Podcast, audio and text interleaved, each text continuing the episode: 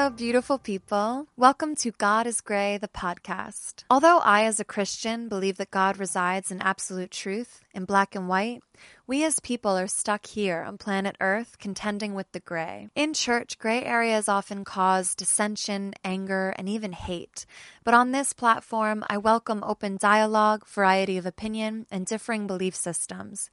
God is Grey is meant to teach, inform, and simply trade stories with kindness, love, and mutual respect. If you have a story or perspective to share, please reach me, Brenda Marie Davies, at godisgrayxo at gmail.com. To support the cause and be a part of our community, donate to patreon.com slash godisgray. Now, on to the episode.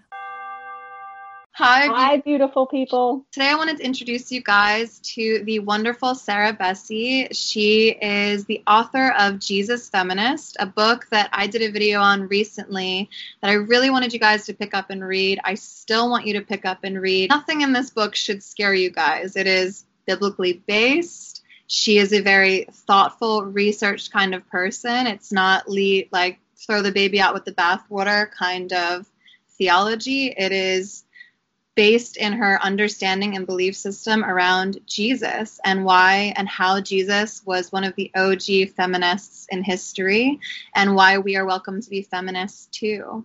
So, hi, Sarah.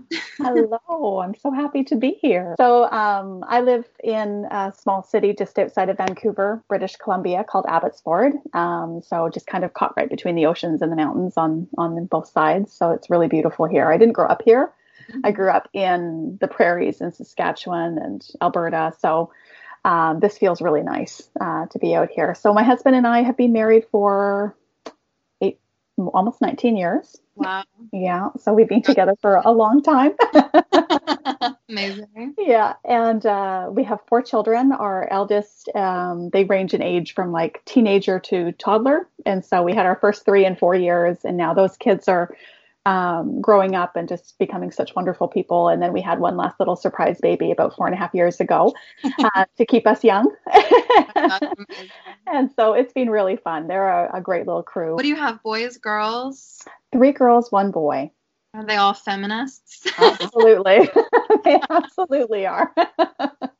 so is my husband. We we enjoy it quite a bit. It's it's funny because you know, my children have grown up in a context where it's just so normalized mm-hmm. that when I have to say, well, you know, this particular community, you know, doesn't have women preaching, right. you know, my son and my daughters will be like, that is bananas. like they've never encountered a world where they were not, you know, fully welcome to serve altogether, right? And so to them, that is that is the the side of things that seems completely unbelievable. Like they can't even fathom it. And so that's a good way to grow up, I think.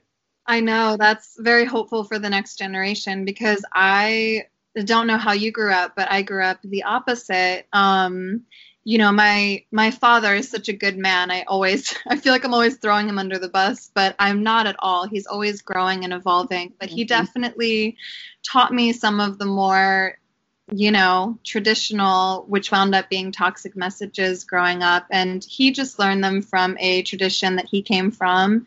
And then when I got into evangelical Christianity in my teen years, everything he said was reinforced. So, you know, it was very prevalent at that time. It was just understood. And I remember not even batting an eyelash. I was like, oh, yeah, women can't preach because that's not our role. And mm-hmm. women can't do this because that's not our role. And, you know, I had I had no desire to preach, I guess, so I wasn't offended by it. But obviously, I'm breaking these things down and learning so much more. But um, would you describe for anyone in the audience, whether they're in it or this is foreign concept to them, why the word feminist is such a triggering word for people in the Christian community? You know, there's actually that's a great question, by the way. because it, it's actually that's even where the title kind of came from was it was just kind of a cheeky answer that i used to give to people because i grew up in a context where and and from the time i was quite young felt very comfortable with the word feminist. I mean it was maya angelou who said you know of course i'm a feminist. It'd be silly not to be on my own team. But no one never an end to her wisdom. But one of the things that i remember really just kind of almost um, having a passion for it, really, even from the time I was probably the age of my daughters now, right? Like that, you know, preteen, teenager kind of age, and loved working with women, loved being around women, have always really um, known about the power of strong, of women, period, but particularly strong women who are aware of that. Mm-hmm. Um, and so for me, I used to always say, well, of course I'm a feminist. And it was funny to me because a lot of, um, you know, my husband at the time was in, uh, uh, in pastoral ministry, and people would sort of, you know, clutch their pearls, you know, you know, and have a moment of being like, well, what kind of feminist? Like it was just like I said the F word in church, right?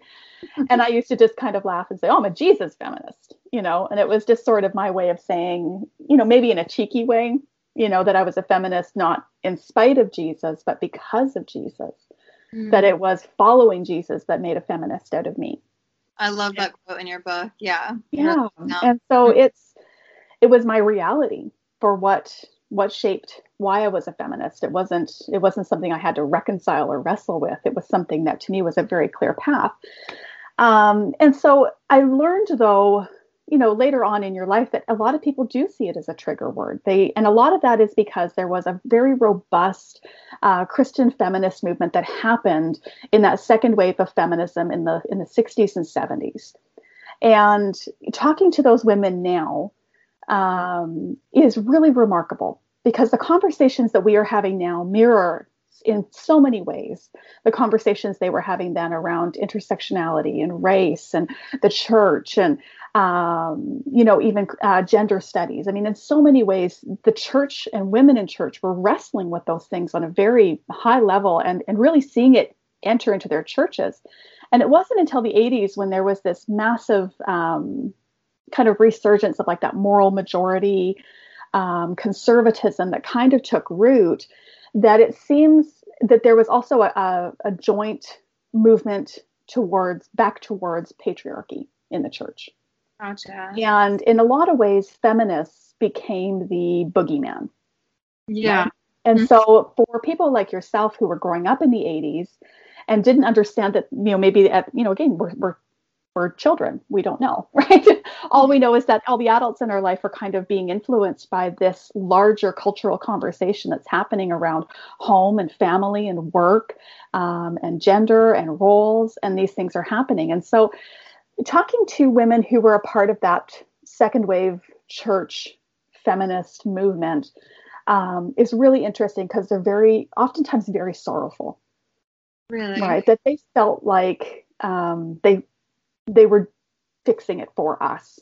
Mm. And the backlash against it that arose in the 80s and 90s, the movement towards, um, you know, whether you want to call it complementarianism or soft patriarchy, um, these authoritarian, male centered movements, um, was really a backlash in a lot of ways and, and went way further into fundamentalism and then that really deeply shaped the church conversations in the 80s and 90s um, and even into the or into the early 2000s that's what's kind of interesting to me with a book like jesus feminist that has connected with so many people.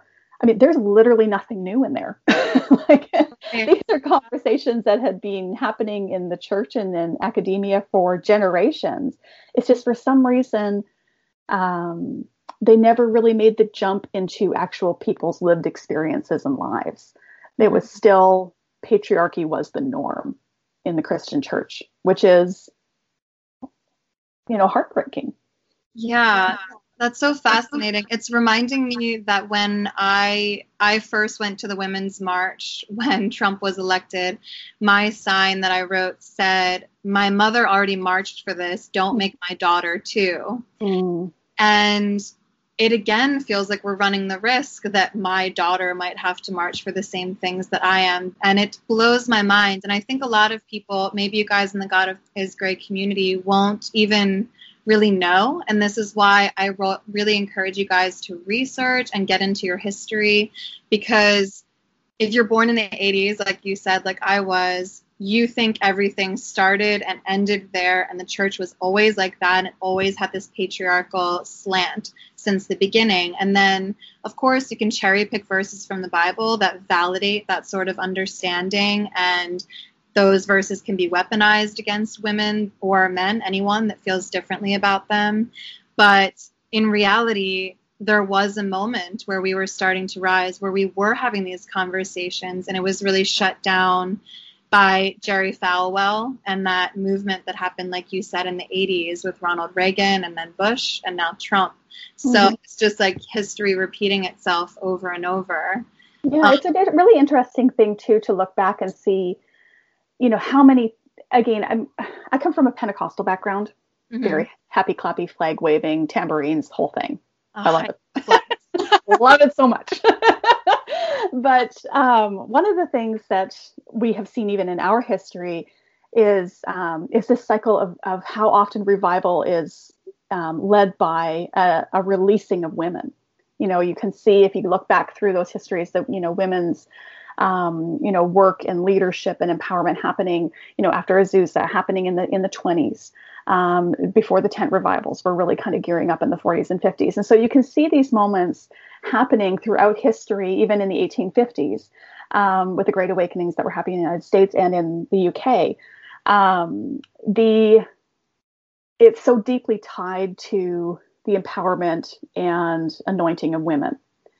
Yeah. And seeing that makes you begin to see, like, wait a minute, this story is not the whole story. And even you begin to understand those particular Bible verses you were talking about in their context, you start to see them as they were tearing down powers and principalities. They were empowering women that actually these things that we've been using to bench half the church would probably break Paul's heart because he was so focused on working with women and empowering women and leading alongside of women. And the misunderstandings of those things um, is really remarkable when you look back, especially at how the early church functioned um, as such an egalitarian, uh, you know, structure in so many ways. Um, and really was the beacon of the one place where women could thrive. Mm. You know, yeah. So how how would you summarize, if possible, how we keep going back to this? Because it is true. Like I think in my reading of Jesus Feminist, you illuminated characters to me um, in the Bible, not characters, real historical yeah. women that, like you said, had positions of great power, of great anointing, um, that were highly esteemed by Paul himself, who is known as like this champion for like anti women, for people that use his words to weaponize and to hold women down. But why is it, do you think, that the narrative keeps shifting back to this patriarchal ideal? That's a really good question. And there's probably two ways I would answer it. One of them probably more practically, and one of them maybe a little bit more in my woo woo brain, because again, I lean pretty heavy on the charismatic side of things which can get weird, but we're just going to roll with it. um, you know, the from a practical perspective, I think you can say that it's it's really our culture. Our mm-hmm. culture is patriarchal. Our culture has um, usually almost always been patriarchal. There are pockets of exceptions where that has not been the case. The Bible was written in a patriarchal society. Mm-hmm. And so, in a lot of ways, um, the church adapts and and takes on these functions of our culture and almost to me that the saddest thing about it is that then they baptize it with sacred language they act like it's the holy thing or yeah. like it is the godly thing when in truth we are meant to be dismantling those things and embodying what God's shalom actually looks like within our communities. And so that to me is, is one of the most tragic things about it is we're not seeing that this cultural thing, the which again goes to maybe the more woo woo side of my understanding of it, which yeah. is that these are powers and principalities, like Paul talked about, right? These are the powers and principalities of our age, whether it's racism, homophobia, poverty, um, you know, patriarchy, sexism, all of these violence, uh, all of these things are the powers and principalities of the age and of the world. And a large, large part of our prophetic work as the church is to stand in resistance and alter- and embody an alternate to that. And so, in so many ways, it feels like um, the reason we keep going back to those things is, is probably complicated, but I think that there's deep, freeing, prophetic work that we need to do as a church and as people within those structures to say, you know what, no, we're not going to we're not going to baby the powers and principalities of this age and somehow act like they are from God. These are the things that we are actively dismantling and then establishing communities that are predicated on the complete opposite. In the teeth of these structures, we're going to be setting up these prophetic communities and prophetic way of life that is filled with equality and, and wholeness and love and safety and you know and goodness for men and for women. I'm probably going to get in trouble with some of this. you, like you might need to go back and edit some of it at some point because now I'm getting fired up. But I think the thing that I find most tragic about it is that um, is that how often this is how it works that the culture enters the world structures and systems and powers enter our churches and rather than us identifying it and treating it with it with the seriousness that it deserves we say well let me just prop up some lovely jesus-y language around this to make it look like a kinder gentler form of patriarchy.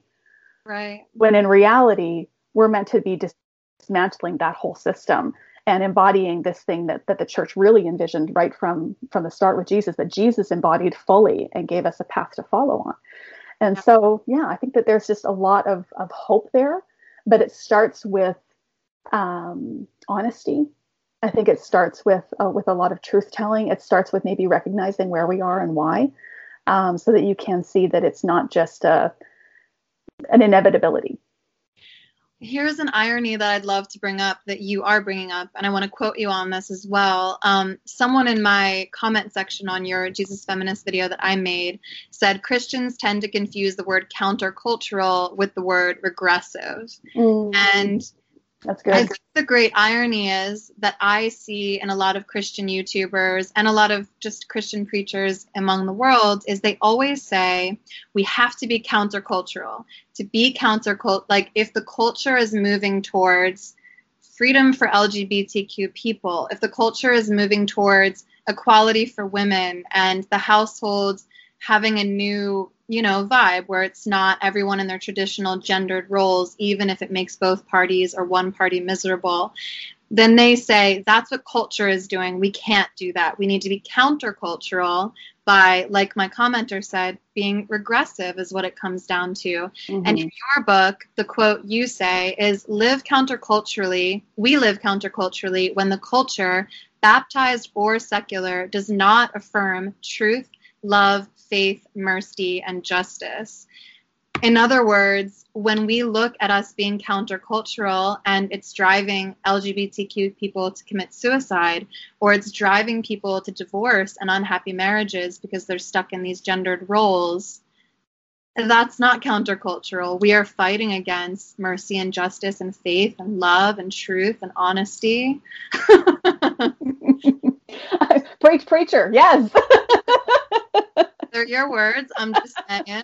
no, yeah, you're like, doing great. I think honesty, honesty, honesty is such an important tenet of our faith. You know, you talk about how women have been stuck in these gendered knitting circles and putting together floral bouquets and cooking for the church. And it's like, yes, God can be found there, community can be found there, but some women thrive shouting at the top of their lungs. Women are capable and called to do very powerful things. You also say something, I don't remember the exact quote, but you were like, church is supposed to be the place where we are thriving more than any other place, where we feel more capable of being ourselves than any other place.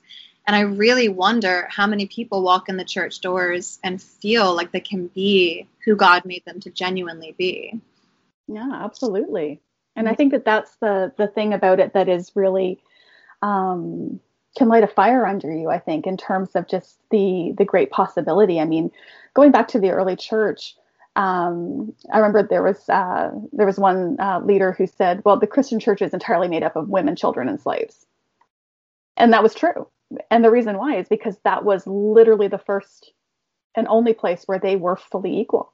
Wow where they were able to fully function and be part of the community, to be valued and loved and cherished. Um, it was their safe oasis, their harbor in the midst of this Greco Roman patriarchal system where they were just getting eaten up and spat out. And right. so, in a lot of ways, you know, are there movements in our culture towards justice? I mean, absolutely. You look at the Me Too movement, you look at the Time's Up movement, even the Church Too movement. Um, in so many ways, there are are pockets of love and freedom and joy and goodness that are happening there. And the truth is, is that all all truth is God's truth, right? There's not a, there's not this line and this division between the world and the church, or um, you know, sacred and secular right? If it is if it if it is something that is bringing god's flourishing and goodness in in the world then i think we can rejoice and be grateful for that. I think in a lot of ways too we have confused um, this 1950s vision of white male patriarchy with god's kingdom. Yeah. And it's not First of all, if anybody's looking back at the 1950s and thinking those were the good old days, then you're probably a straight white male because literally nobody else thinks that those were the good old days. Truly. Yeah. so I think that in some ways we confuse um, being biblical, being faithful, um, being Jesus centered with looking like a particular cultural moment that we have tricked out in our imaginations and idealized and then weaponized against every other every other person. And so you know, I think that all everything that you said lines up and is, I think, the the opportunity really that we kind of have in this place of saying, you know, what would it look like then for what would it look like if the number one place where women were flourishing was the body of Christ? What would it look like if the number one place where people were valued and loved and celebrated and empowered and equipped and sent out back into the world to be bringing shalom and goodness and peace and all the fruit of the Spirit into their communities, into their work, into their schools. I mean, that's the kind of thing that that topples empires. Yeah. It really blows my mind. You're just describing the kingdom of God so beautifully as it just so clearly is laid out to me when you look at Jesus's words and testimony in the world. And I don't I I wonder all the time where this us versus them mentality began to flourish as well. Like there's always been so much fear, even in my comment sections. Again, people will attack me. They'll say, be in the world but not of the world and that i'm mm-hmm. hanging out with too many sinners and i'm engaging in too much sinful activity because i'm if you're getting the same critiques jesus got you're in a good spot right, i'm in good company but you know i mean there's so much fear of the outsider like Uh, from your perspective as someone that I can see is so settled into your role as a Christian woman, genuinely thriving and being unafraid of the world and being unafraid to send these messages out, how can people gain more confidence to be like, okay, let's say they're afraid of crossing the line? Like, at what time does culture become too much and become anti Christian? At what point are we engaging too much in the secular society and we're in danger? Are we ever in danger? Are we just mm. in Christ and, and shouldn't fear at all? Like, what is your perspective for someone that maybe is being triggered and afraid by, you know, the full confidence you're basically offering them to go out in the world? You know, I think that that's a great question. And one I think that not a lot of people realize is how oftentimes, even a lot of our defaults to these things, it's not happening because, um, you know, people are usually evil, right? It's not some big mastermind agenda, right? Of, of you know, people sitting in base. I mean, there might be. I wouldn't put it past some folks, but, but I, yeah. yeah. exactly. But I think on on the whole, uh, a lot of people are usually doing the best that they can with what they have and what they know. Um, and I think at the end of the day, it's oftentimes is motivated by fear. Mm-hmm. Right, that fear is the thing that's actually driving, um, you know, our responses, our theology, um, the truth is, is that everything that we know and believe about the nature and character of God is what creates those things in our life, right? So whatever we're, we're doing, whether it's what we believe about women or what we believe about, um, you know, racism and white supremacy in the world right now, what we believe about politics, what we believe about, you know, wherever it is that we kind of find ourselves, all those, all of our opinions, all of our way of being in the world, it's all tipping our hand about what we believe about the nature and character of God and who God is. And and so then you start to really needing to kind of almost and I know this is getting maybe a little bit, you know, few too many levels, you know, too high of a 30,000 foot view here, but the truth is is that if you see God as an angry judge who's out to, you know, keep as many people out of heaven as possible. Right. And, you know, wreak havoc and judge and and threaten and is violent and these kinds of things, then that fear in it, it takes over everything in you. I think it damages your soul, right? It damages your brain, it damages your life and your body and your relationships. And so for me, I feel like the, the number one thing that I, I say I would say to people who are feeling afraid um, is that in, in love there is no fear. And so the the beginning point for me then is beginning to understand and know and relearn and re-experience God as love. Mm. To understand how beloved you are, to understand how much you are loved, that you have worth and value far beyond all of your right opinions and ticking every single box in some made up star sheet you kind of have to be the best in the class. God is not, you know, a, a banker you know, totaling things up to decide who has worth and who doesn't. You are deeply loved, deeply valuable, deeply important, cherished above all. And so being able to have that become part of your identity then means that's the place you are living out of. Right? Because then you're not living out of your fear. You are, you know, as we see in scriptures, that you have been given, you know, love and power and a sound mind you know that you don't have a spirit of fear any longer that that fear can just be you know almost in a in a practical way. You can practice your way out of it. You can discipline your way out of it. You can choose your way out of it. You can behavior modify your way out of fearful behaviors. But i think what we're really after is something more than that and that is actually transforming right? Actually seeing that transformation of the holy spirit in our lives in our hearts and minds so that we become this extension of love and goodness in the world that we are craving. Mm and you don't have to get too personal on this answer, but I wonder have you ever had to go on a journey like that? Of, you know, have you always perceived God to be this all loving being that cherishes you? Or were you ever taught at a point that he was vindictive and vengeful and scary? you know, I think that sometimes this is, is, you know, maybe even a bit of a case study probably to someone because no, I mean, my family came to faith it, when I was a child. My parents are first generation believers.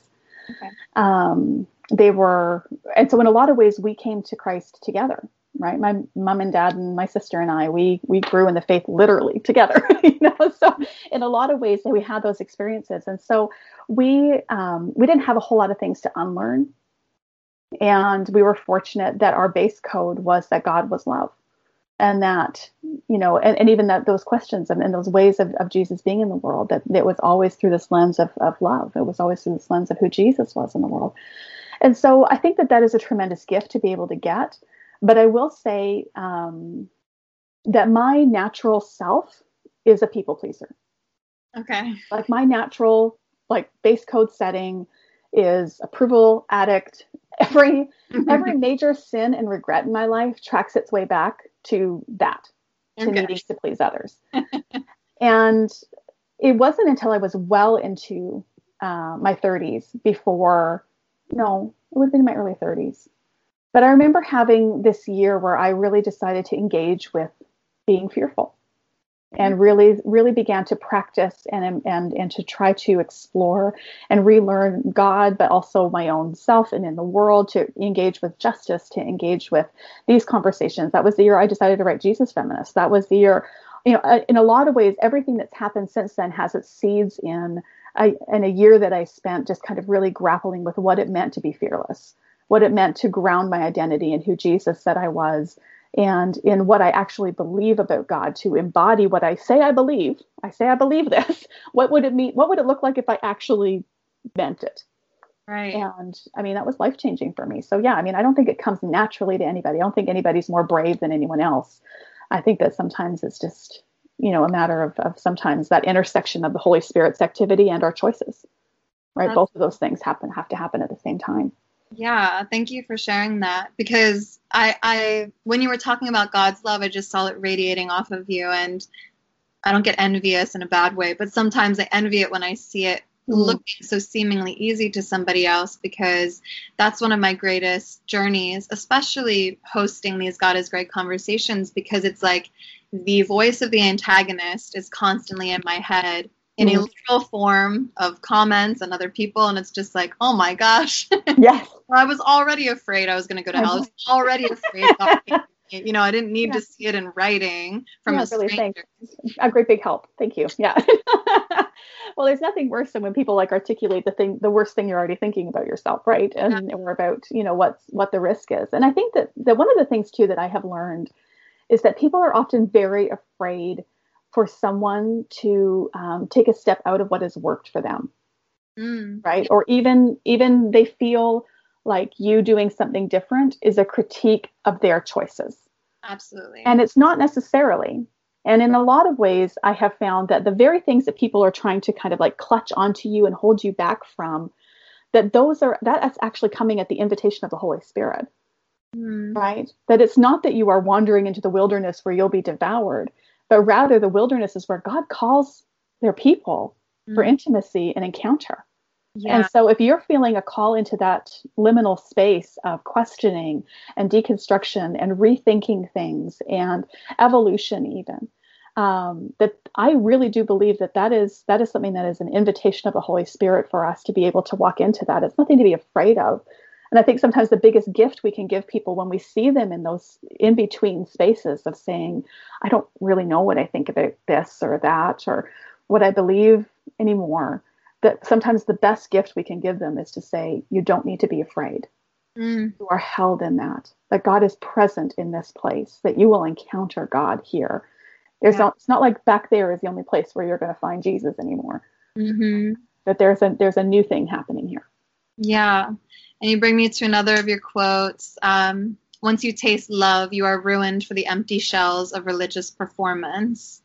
And that resonates so deeply with me because church can sometimes be seen as just a stagnant place where you're supposed to come in and present yourself in a certain manner and you have to be wearing your best and looking your best and even to that you talked about this really heartbreaking story in the book where a girl was coming out of, I believe, like the foster care system or something, and she wasn't presenting herself properly in church. She wasn't wearing the right clothes, and she ended up feeling abused and mistreated, and it it drove her to committing suicide. And you know, her note had said that it was in part because of the way she was treated in this environment where she thought she was supposed to be loved.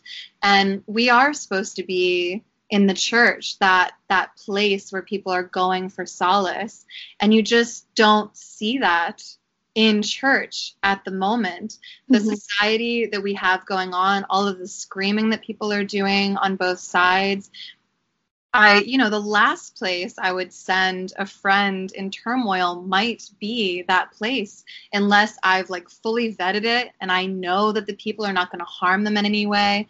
And I know that if a girl walks in with her spaghetti straps, she's not going to be shamed for it. Mm-hmm. You know, I mm-hmm. recently I read a tweet from a priest who was complaining that a girl came in in spaghetti straps and was distracting him and he called her out on it.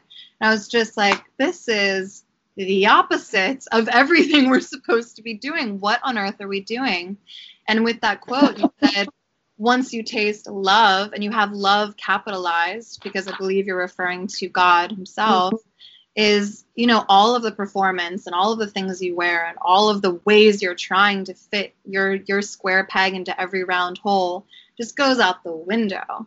And you're mm-hmm. like, and I think I love that what you said about your journey with fear you recognized to me that move of the Holy Spirit, that prompting that was like, okay, Sarah, we're going to do something brand new.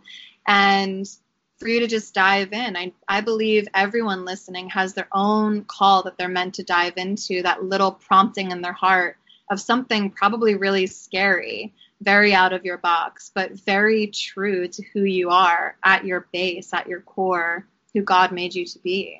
Mm-hmm. Yeah, absolutely. Absolutely. And I think that you know, having some awareness around that is really helpful. But I think that as well, um, you know, it's it's a great tragedy. I think that sometimes, you know, the the place where people get the most, you know, damage is oftentimes within religious environments. Mm-hmm. And so it's unfortunate, but also like it's a reality. And so at a certain point, I think that's where it's it's good to talk to people you trust to you know have those conversations like you're having here so people know even what questions to ask and they know where, where what's a safe place and what isn't um, who are good people to have those conversations with right not everybody is going to be that for you um, you know, and, and nobody can guarantee a world where you're going to not have to encounter those things. But I think the thing that we're looking for is for the ones who are particularly most vulnerable around us to be treated with that kind of gentleness and care. And that's, I think, where it's really sad. Um, you know, whether it's the the priest who's you know giving someone grief for what they're wearing, which I hate to break it to you, my man, but Jesus says to pluck out your own eye. So take a seat. You want to take a road trip to yeah, a church right. I'm just like there, there is a there is a quick solution here that Jesus actually talked about. Uh-huh. Um, but I think that one of the things that we end up kind of seeing is people oftentimes are, you know, themselves hurt and broken and dealing with their own stuff. And I think learning to um, not excuse it, but to let it be in the context of that that is not God, that that is not Jesus, that that is not the move of the Spirit.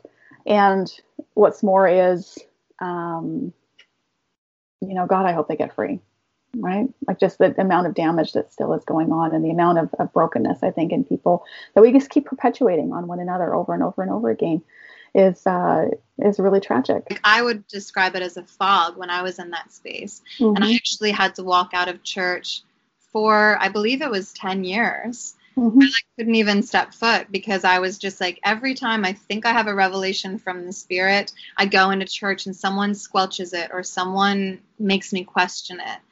Mm-hmm. So, what would you recommend for people that are trying to tell the difference between those voices? That's such a good question. You know, and I just love your um, tenderness and heart towards your folks who are who for whom the story is not true. Mm right and i think that i think that yeah i think that that really comes comes across and i mean i know for me myself i i didn't go to church for six years and mm thought i never would return um, and so i think that most of us have kind of walked through i think one of the things i would say in terms of discernment um, you know there's your community there's scripture there's your experience through which you can you can kind of filter some of those things but one of the things that i have found that has become um, much more important to me in the in the last little while is does does this sound like something Jesus would say? Does this sound like love? Does it sound like peace and joy and goodness and faithfulness and gentleness? You know, does it sound like the fruit of the spirit? Is is the seed that it is sowing bringing goodness and healing and shalom in the world? And if it the answer is no, then I think it at that point you can tell a tree by its fruit. It ain't God. Right. and so at that point, you're able to say, okay, look, if the, if, you know, a, a good example of that, I think would be, um, you know, a lot of the toxic uh, conversations and theologies that we've developed around LGBTQ people.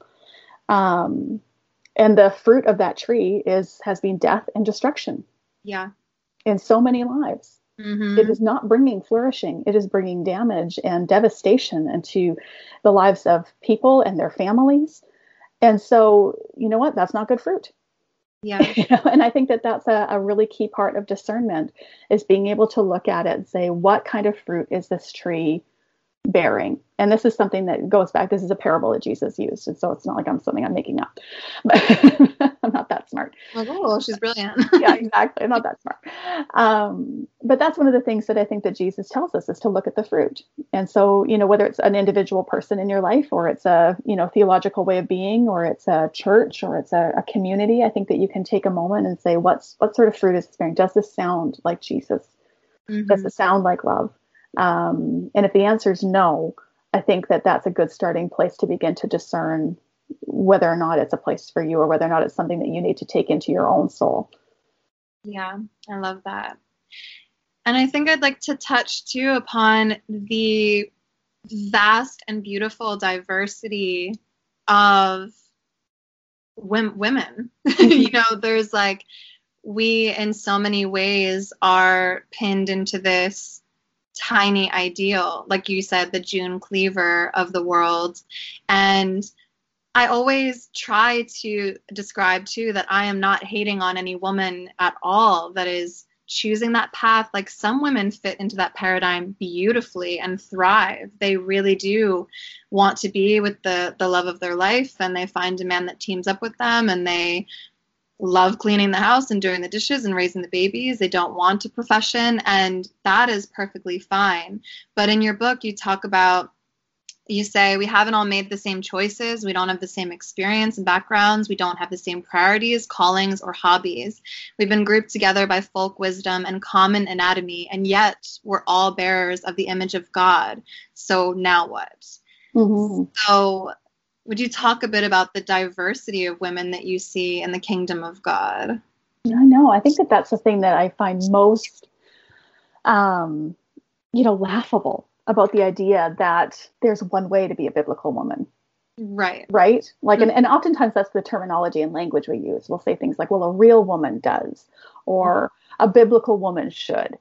You know, and first of all, you know, I wish people loved their Bibles enough to read them because you finding, you know, just this, this, you know, like you were saying earlier, just these um, stories of women that are bold and that are, um, you know, even you know, prophetic, and we're leading and we're doing things with what what the what God had given them to do in just such you know beautiful ways. So, you know, absolutely be a biblical woman. Go and be a judge and an army general like Deborah. Right. Go and be an apostle like Junia. Go, you know, go ahead and bankroll the work of the ministry like Susanna and Joanna. You know, there's a million a million ways where we see in scripture that women were living out a very different context and circumstances. And even something I would add on to that quote you read is we've not all been given the same opportunities as well. We're not all starting from the, the same point. Yeah, in, in you know, and that would be something I would probably add back if I could rewrite things. But I think one of the things that you see is that you know we, we kind of have tricked out this one model and said well this is it. This is the shape and and the tone and the look of how women should be or the you know even the tone of voice that they should have you know or whatever else right? Mm-hmm. and you know what? Nothing is less biblical and less godly than conformity right. There is you can have unity without conformity and there's a lot of ways where we have kind of missed that letting people have room for that. I mean again the amount of people that we leave out when we have this narrative when we create these small tight white little boxes of what it means we are leaving out such glorious diversity and goodness. And one of the things i can't remember if i said this in the book or not but i think i did. Um, a friend of mine often says like if it's not true in darfur or in Haiti, then it's not true. Right. And so it's not gospel. If I couldn't preach the same gospel to a poor woman who's being abandoned or finds herself in a, a place where she is having to do things to get money, there, if it's not true for a sex worker in Haiti, then it's not the gospel. Mm right? And so i think that the, those sorts of clarifying things can be really helpful for us to say you know if, if the story that we're telling people about what it means to be a woman who follows jesus leaves out 90% of the world's population and women and their experiences then that's probably not the gospel jesus would be preaching to women. Does right. that make sense? 100% okay. Yeah definitely. I think i think that is fascinating. And a lot of people in their youth, whether the youth be literal or just like a younger approach to the Bible where you haven't really been like reading it too much yet. Um, it's really easy to to just listen to a pastor or a preacher and be like, okay, so that's my role and I'm going to fit into it. Meanwhile, you're in America and you're not taking into account your particular experience or the fact that you haven't been violated or you haven't been mutilated and you haven't been forced into human trafficking, whatever the situation may be, it's like no two people's experience are even the same, even in that limited perspective. Even you and I, just as like privileged white women, I'm sure our stories have few parallels as well. And we have very different choices we've made and experiences. And yet we're both calling ourselves Christian. And so often we attack each other. Like, well, Sarah's not actually a Christian because I made a different choice than her. It's like, you know? It's you're like you said it's leaving a lot of diversity and beauty out of the conversation. Yeah absolutely. Absolutely it is. And i think that um, you know we miss so much. We miss part of the image of god when we're not all at the table. Mm. right? And that's that's i think a big part of it is that you know at the end of the day it, we we are missing. We're missing out on being able to I, I love jesus better when i hear from women and men and people who experience and know and have walked with God in a way that I never could or have or would have. And yet it makes me love Jesus better when I see, understand and know why they do and what this has meant from, for them. And in a lot of ways, um, decentering that um, you know way that we have kind of framed the conversation around men and women and relationships and marriage and leadership and whatever else and recentering other people's stories for whom that hasn't been the case. I mean honestly it can be life changing and beautiful and a tremendous gift and hard and challenging but necessary. Oh my my goodness is that's good work to be engaged in. I know i have to say i'm i'm so impressed and in love with your community of friends that I see you in. You're like the cool kids that I'm looking at right now. I'm just like, how do I sit that but you know the diversity of you like i think of what how many commonalities do you and nadia bolz-weber have in your approach in the world and your aesthetic and you know she's so incredible and i think it's so beautiful too where I think I told Pete Enns this, but uh, when I first heard Nadia, I, I heard her curse a couple times, like on platform, and I was like, oh, wh- why would she do that? She's alienating people, da da da. And I very quickly got convicted and heard God say, she's not talking to you when she like when she's doing that. And I really strongly felt whatever your opinion on is on cussing that sort of language she to me is intelligent enough and and spirit driven enough to know some people need to be disarmed by words like that to know that they're welcome to sit at the table. You know if you have a a woman that's just had a sailor mouth their whole life and she hears an amazing spirit filled preacher use the same kind of language maybe she sits down at the table. And for me i know that my ministry if i can call it that is welcoming people to sit back down on the table that have broken hearts, that wanted to walk away, that, like you said, have been dismantling their faith and trying to figure out how to reconstruct it in a way that makes sense for the person they have grown to be and the way they view God and how they walk through the world in that space. And then your ministry and your books and your writing, you know, reaches a completely different group of people as well. And at the same time, they intersect and those are just three examples in this beautiful, you know, diverse, wonderful world that God has created.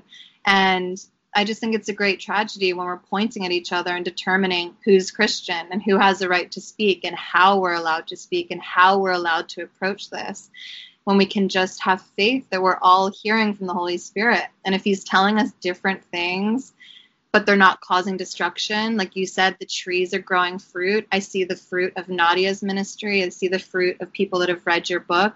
They are flourishing, they're blossoming, they're beautiful. So it's like, that's to me is all I need to see to understand that God's hand is in this. Yeah. Mm-hmm. Absolutely. I remember one of the things that um, have you heard Austin Channing Brown preach ever, or have you read her book? No. Uh, Austin is incredible leader and teacher. Her uh, recent book she um, just came out, and it's you know it's called I'm Still Here, and it's uh, just this, this writing on black dig- dignity in a world made for whiteness. And every time I've heard her preach, she will start by saying, "I am here for the black women in the room." And even though the room will be, I mean, it, for instance, in, in one particular space we are 90% white. She knew who she was there for. And the rest of us just got to eavesdrop. And we just got to have, and again, incredibly powerful, life transformative. I nearly got up and ran a block, uh, ran a lap around the room. It was so good. Mm. But it wasn't for me, right? I just got to listen in and eavesdrop. And one of the things that Nadia says in uh, Shameless, actually, in her most recent book, which is about uh, sexuality and kind of, you know, uh, love it, love you know, pushing back against purity culture a bit. And I love Nadia so much, but she had this example very early in the book where she talks about crop circles and how we irrigate in farming. Like it'll be the field itself is a square, but the sprinkler is set up on a circle. And so it goes around the square, and meanwhile, these corners never get any irrigation. And, sh- and and I think that what you're saying is an example of what that analogy is, in that you're saying the rich keep getting richer here. If we keep preaching to the choir, and if we keep structuring ministries and only ordaining and only anointing and only calling and only listening to everybody who looks like us and experiences God like us and has done things the way that they've been done forever, then just that middle circle keeps getting more and more until they're flooded. And meanwhile, there are these corners in the field that are parched and thirsty and hungry. And if your gospel is not reaching into those corners for the people who are most vulnerable, then you are doing nothing but going in a circle in a field. Mm-hmm. And so that I think to me is is one of the things that we have sometimes missed in a lot of these conversations, is that um, that it's got to be God with us, that it's got to be Emmanuel, that it has to be God with us, whether we are in the center of that circle, you know, whether, you know, your life looks very unthreatening maybe to the, you know, to people, or if you, your very existence is an act of resistance. right. Which is true for a lot of people. Yeah. Mm-hmm. Either way, it's God with us.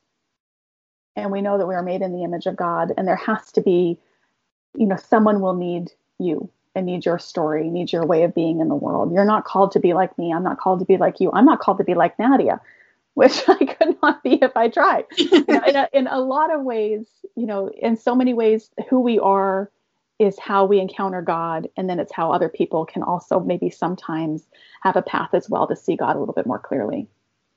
I love that. It's beautiful. Um, yeah, I don't know. Do you have any final thoughts? You know, I don't think so. You had such great questions. My goodness gracious. I really appreciate all of the work that you've done and the ways that you have come alongside of the things that I've put into the world. It means a lot to me. In a lot of ways, I think that's the thing that's really lovely about the work that we do. And especially I've seen this with women is that women are incredibly generous, mm-hmm. you know, with one another, right? And always, always looking to lift up other women and elevate and amplify other women's voices. Um, but I love this thing that happens in the spirit where this thing that I wrote in you know 2012 and 2013 is because it was meant for you in this moment and mm-hmm. your and the people in your your audience who are listening to it and it's just it feels almost like um, this partnership, like this thing that we are managing to kind of like almost clasp hands over space and time, and you know the ways that this has happened. And it just, I love it. I just love how God works like that, and it's a, a good thing to be able to be alongside of each other. Well, I feel like I could talk to Sarah forever. I'm just really, really grateful for anyone that stuck around for this conversation because she has so much to offer. Um, where can people find you? I know you have sarahbessey.com where you have a beautiful blog. There's also a post I'd love for you guys to read where she talks about her journey from not being sure to fully affirming the LGBTQ community that's really impactful. I'll link that below. But where else do we find resources and information on you? Um, you know, sarahbessey.com is probably a good jump off point for everything from books to speaking schedule. Um, you know, I have a conference that uh, is coming up in October called Evolving Faith, and um, it's just kind of a, a, space for people who are kind of wandering and wondering to be able to find other people who are in that space and, and find some hope you know for one another as they're kind of rethinking some of those things. And so um, that's coming up in october. But like i said i mean instagram facebook twitter all those things all those links are all there. So that's it. Please like subscribe share with your friends donate to my patreon or venmo if you can. We love you guys so much. God bless